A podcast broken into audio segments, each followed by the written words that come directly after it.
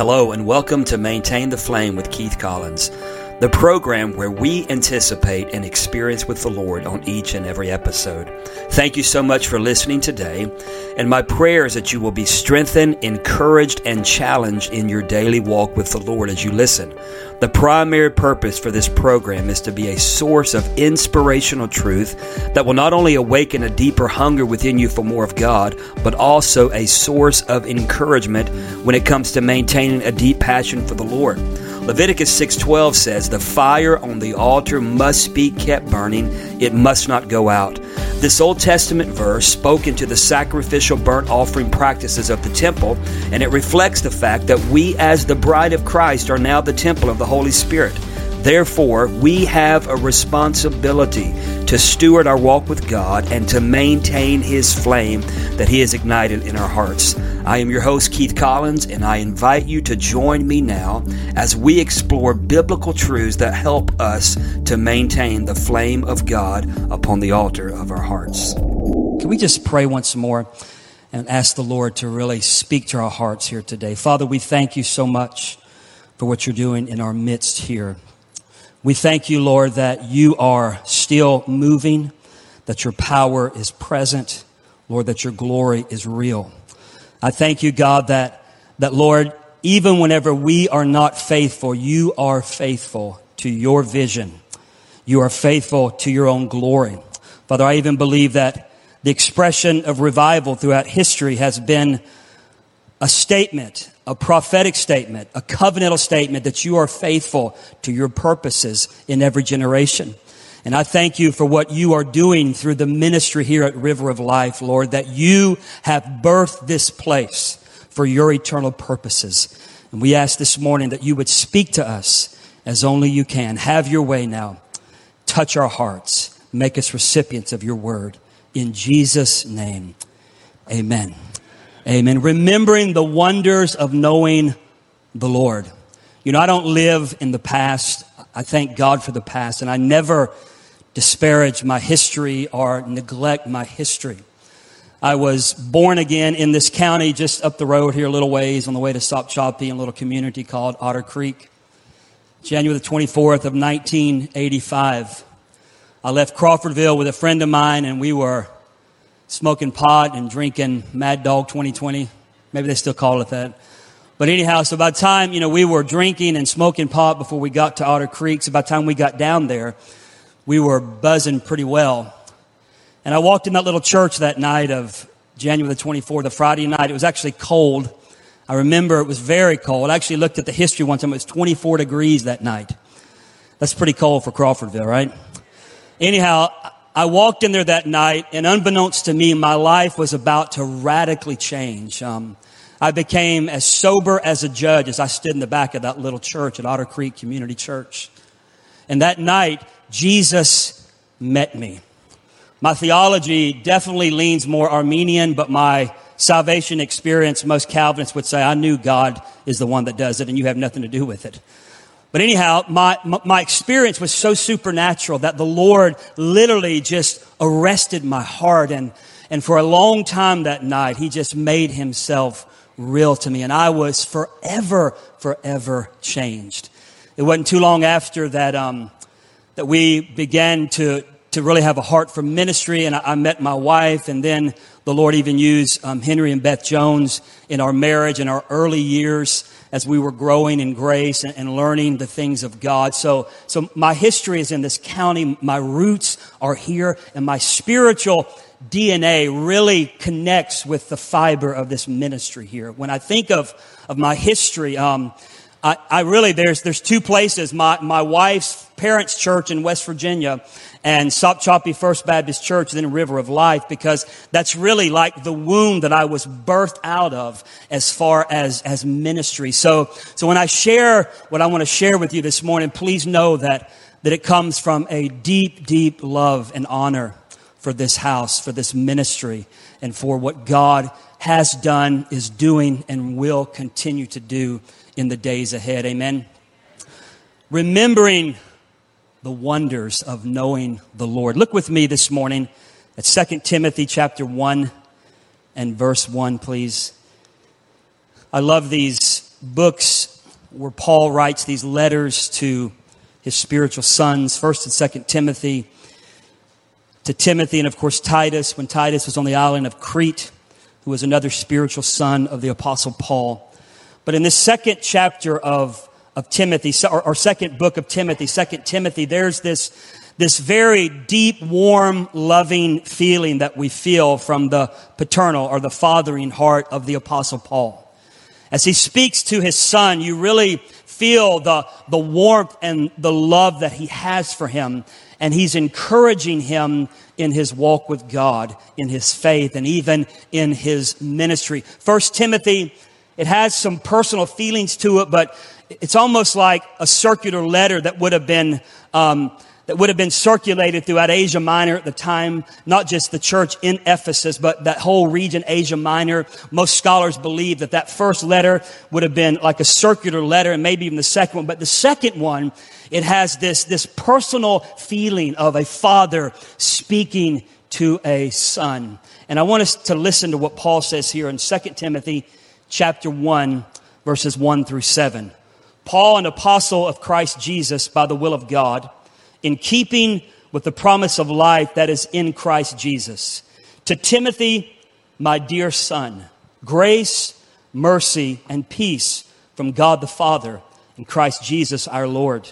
I thank God whom I serve as my ancestors did with a clear conscience. As night and day, I constantly remember you in my prayers. The depth of love there, hear that. Recalling your tears, I long to see you so that I may be filled with joy. And listen to what he says. I am reminded of your sincere faith, which first lived in your grandmother Lois and in your mother Eunice, and I am persuaded now lives in you also. For this reason, I remind you to fan into flame the gift of God, which is in you through the laying on of my hands. For the Spirit God gave us does not make us timid, but gives us power, love, and self discipline. Now, the, the part that really stood out to me as I, I read this again, I was at the beach house just this week with my family, just praying and asking God, what should I bring to River of Life from you, Lord, this week? A lot of things, you know, of course, if you preached as long as I had for over three decades, a lot of things can kind of go through your mind. But I really wanted the Lord just to, to, to, share through me what He wanted you to hear this morning. And as I reread this first book of Tim, or this second book of Timothy, the thing that really stood out to me in this chapter was where Paul tells Timothy, I am reminded of your sincere faith. But he said, this faith, first of all, lived in your grandmother and in your mother. You know, the, the older I get, now that I'm 52, I, I realize that I stand on the shoulders of those that have gone before me in the faith. That I'm not just here preaching the gospel and, and doing what I've done because I decided to do it. Somebody paid a price for us to be where we are at here this morning.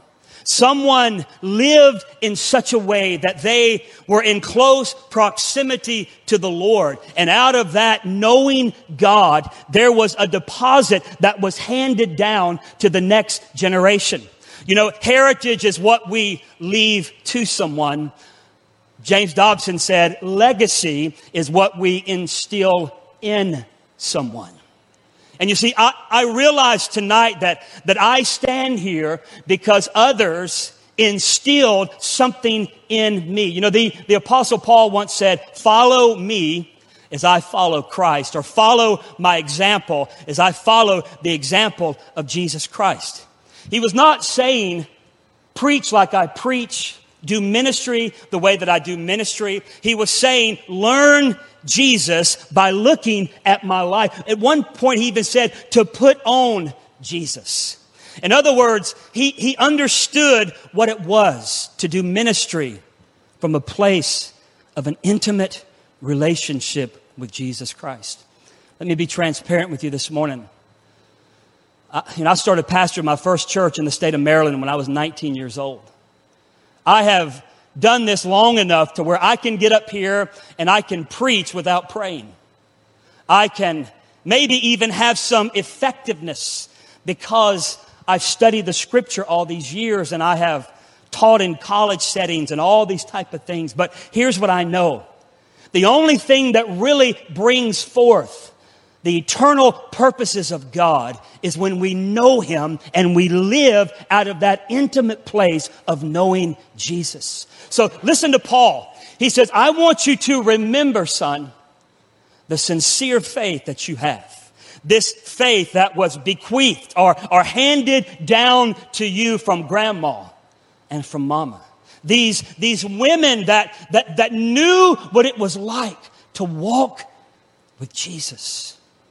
You see, we sit in this house this morning and, you know, there's, um, there's a verse in the Bible that says that, you know, you occupied houses that you never even built.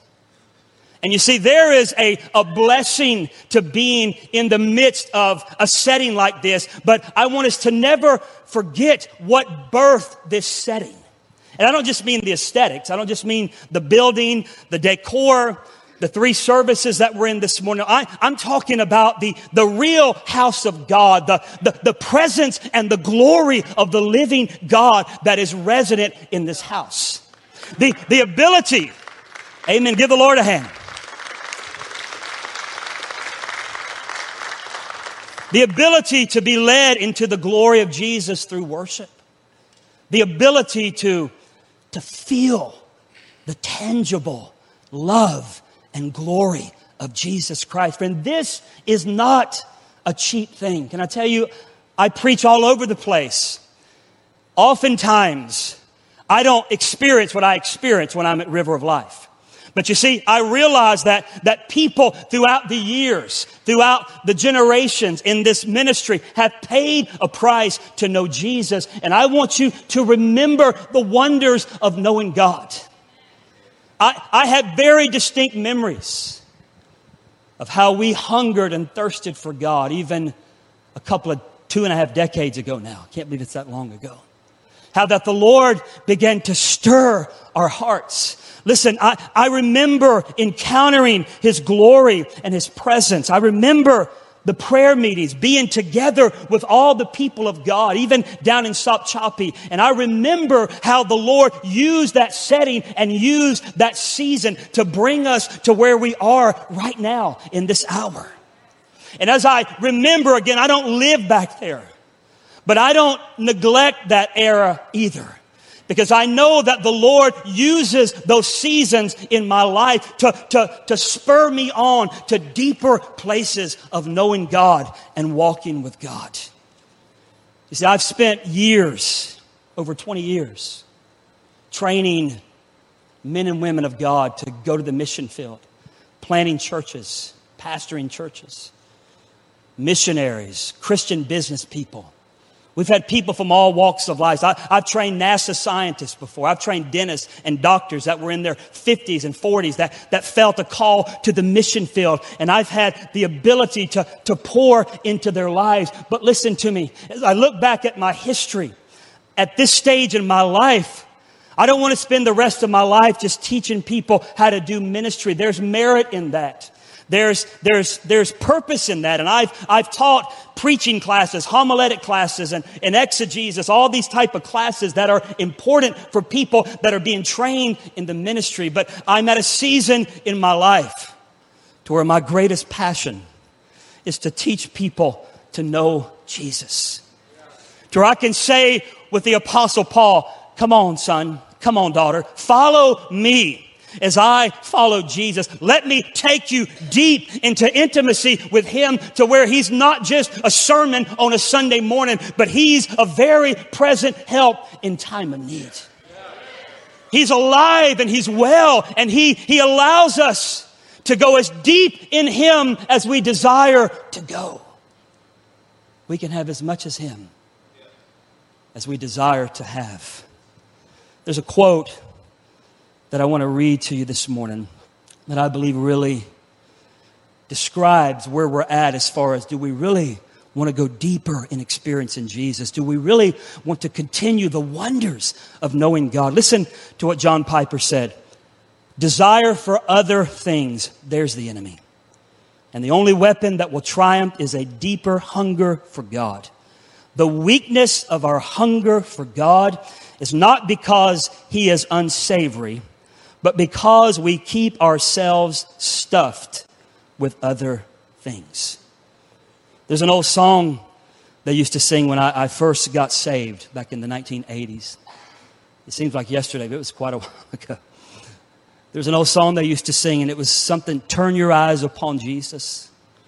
Look full in his glory and grace, and the things of this earth will grow strangely dim in the light, or his beautiful face in the light of his glory and grace.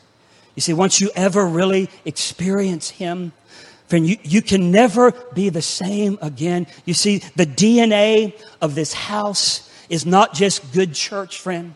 This place was birthed out of a passion for Jesus Christ. The hunger that, that, that many of you have, even as you've been here, friend, it did not come easy. It's because somebody before us paid a price to walk with Jesus. What Paul is saying to Timothy, remember your, fa- your mother and your grandmother. Remember what they walked in. Remember what they had. You see, I, I believe that the primary element in my life at this point is not to be a better preacher, not to write more books, not to write more articles, not to do more podcasts. And, you know, we do a lot of things. But listen, the primary element in my life is to steward my hunger, to guard my hunger for the Lord. That, that, that He and He alone is the single focus of my eye. That, that His glory, His purposes, knowing Him is what stimulates me as I wake up every day. You see, the purpose for River of Life is not just to be another good church. That has never been the DNA of this house. If you've been here for any amount of time, if you've heard Henry Jones preach and now Rocky or anybody, Chuck, in this pulpit, you know that this place is not a static religious environment. The people that come here, they, they know there's something alive. What is that? That's a radical love and desire for the glory of Jesus to be revealed in Wakulla County, in this house, in this region. It's tangible. This hunger and passion that possesses us is birth of God. It didn't come easy, friend. It's not just something that, that happened. You know, when I first met my in laws, I was 16 years old. I'd fallen in love with Darla already. She'll be here in the next service. I, I was scared to meet them because, you know, they were long time in the ministry. They told me that her mother had some spiritual gifts in her life, like word of knowledge and these type of things. So I was intimidated because, you know, just six months before I met Darla, I was smoking dope and doing a bunch of other crazy things.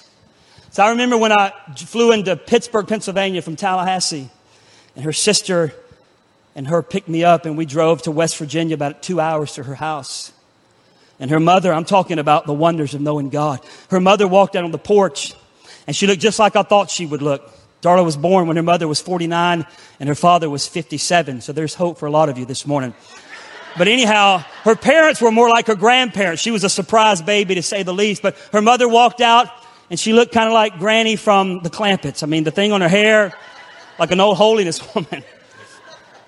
And I was intimidated because again, I was 16 years old. This was all so new to me. I, I walked up to her and I'm going to tell you what she did. Tears literally began to fall down her face. And here's what she said. I know you. She said, I had a dream about you three years ago, and the Lord told me you were coming to marry my daughter, and I've been praying for you for the last three years. Now, what I'm talking about is the wonders of knowing the Lord. That might sound strange to you, but listen, friend, there is a deep place of intimacy where the wells of the supernatural are real, not flaky. Not, listen, there's flakiness and weirdness. I'm, no, I'm talking about deep places of knowing God. I have seen the wonders of the Lord. I have stood in West Africa, in Muslim nations, Sierra Leone, Guinea, Liberia, preaching the gospel, coming under apparent attack, and I have literally seen large angels protect our ministry team. I have watched the glory of God fall on a field of 10,000 or more Muslims and fighting such demonic resistance as I'm trying to preach. I mean, you can literally feel the, the, heart the hierarchical demonic forces pressing against us and pressing against my preaching. And I've watched the wonders of the Lord perform as hundreds of, I've got video on my phone I can show you today, hundreds of Muslims weeping at the altar, giving their heart to Jesus Christ. Can I tell you something? I am here because of this house. You are here because of this house. There are ministries I don't know where people like Reed Uberman, but there, there are ministries that have been birthed from this womb here, not just, I mean, yes, to impact Wakulla County, but to impact the nations of the earth. We'll never know the actual weight and depth and height of the heritage, the spiritual heritage, until we are in the presence of the Lord and out of our mortal bodies. You see, there is a weight in this house. As I was up late last night in the hotel room, just before the Lord, about these, these services today. The Lord just really began to, to bring back some very distinct memories of Sopchoppy First Baptist Church and River of Life. The history that some still in this room have walked in for years now, decades. Hard to believe, isn't it? I don't know where time goes but I know that we'll have eternity to spend together, so I don't really worry about time too much. But it's gone by very, I mean, I'm still, in my mind, I'm still playing Little League Baseball in Sopchop. Back then we had its field in Sop Sopchoppy, one in Crawfordville, one in Shave was a different time. But in my mind, I'm still that kid. But somehow I got to 52 years old with six grandchildren. And I've preached in 30, 37 nations around the world. And it seems like just like that. But listen to me. I know where I came from. And I don't want to forget it.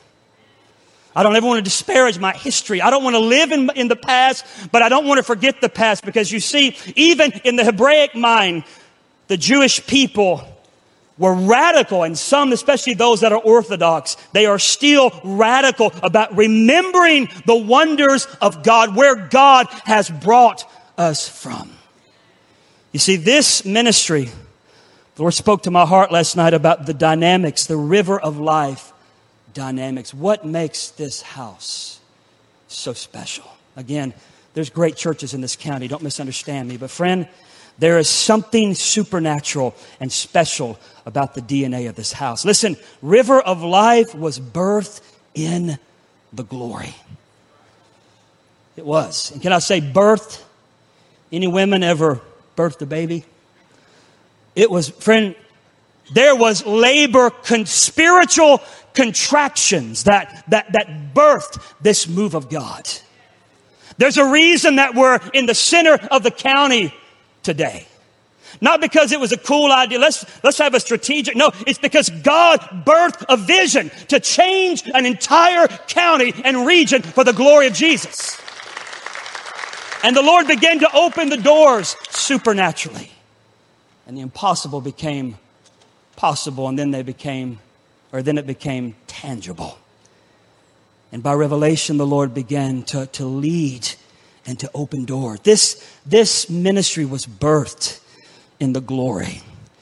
And we got one person we can really blame this morning, that's Dallas Gray.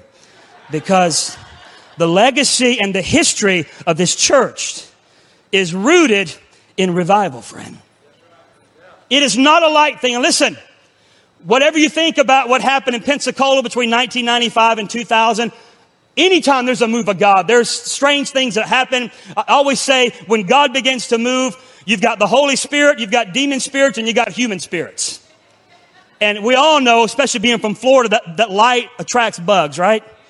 So we understand there's some but at the same time, I know that I know that I know the wonders of God that radically arrested my heart. Pastor Henry invited me to go. I didn't invite him. I mean, my background is the charismatic Pentecostal background. I was birthed in that as a kid. But he invited me to go, and we went that first night. And all I can say, man, I was on fire for Jesus before then, but there was something tangible. And again, I don't dwell on the matter I'm believing for even greater than the Brownsville revival. But let me tell you something. As a result of what God did in that little coastal town, my hometown of Pensacola, Florida, I know for a fact, listen, I travel the world everywhere I go. It doesn't matter if it's in West Africa, Central Africa, South America, Eastern Europe, Western Europe. I've preached on every continent but one. Everywhere I go, everywhere I go, I find someone that was impacted by the fire of God and the fire of revival in Brownsville. There was something that the Lord did there. I'm not saying men were perfect, men never are, but friend, we were birthed through revival fire. That's why we're here. And again, there, that's our DNA. It's not that we try to replicate Brownsville, but we never forget the glory of the Lord that manifested itself in our lives and changed us forever. Listen, there was a price. This is important. There was a price that was paid for this ministry that is rooted in a deep passion for the Lord that can never be forgotten. Some of you were here as I was, living on Rose Street in Sopchoppy.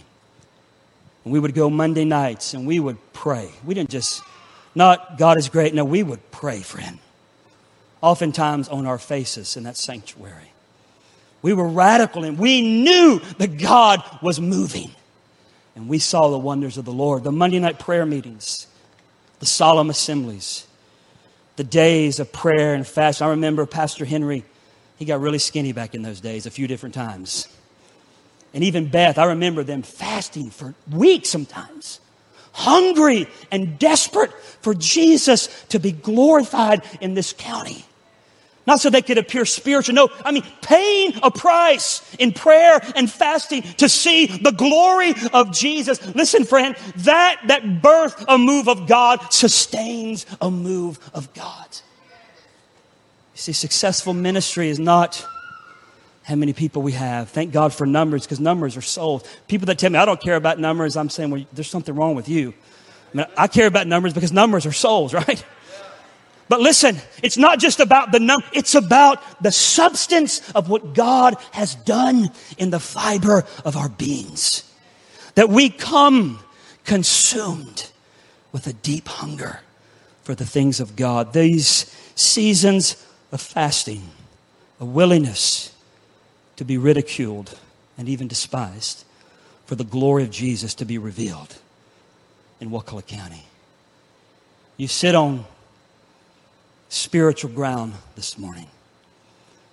And some of you are benefactors, and you are recipients of a lot of tears, a lot of sweat, a lot of opposition. But can I tell you something? The glory of the Lord is the signature of this ministry. Thank you so much for listening to Maintain the Flame with Keith Collins today. I trust that you've been blessed and encouraged as you've listened. And if you hunger for a greater passion for the Lord that will not dim or subside, then let me encourage you to listen weekly to episodes that will encourage you in your walk with God. To learn more about our ministry, you can visit us at keith-collins.org or impactgf.org. May the fire of God burn brighter and hotter in your life. God bless you.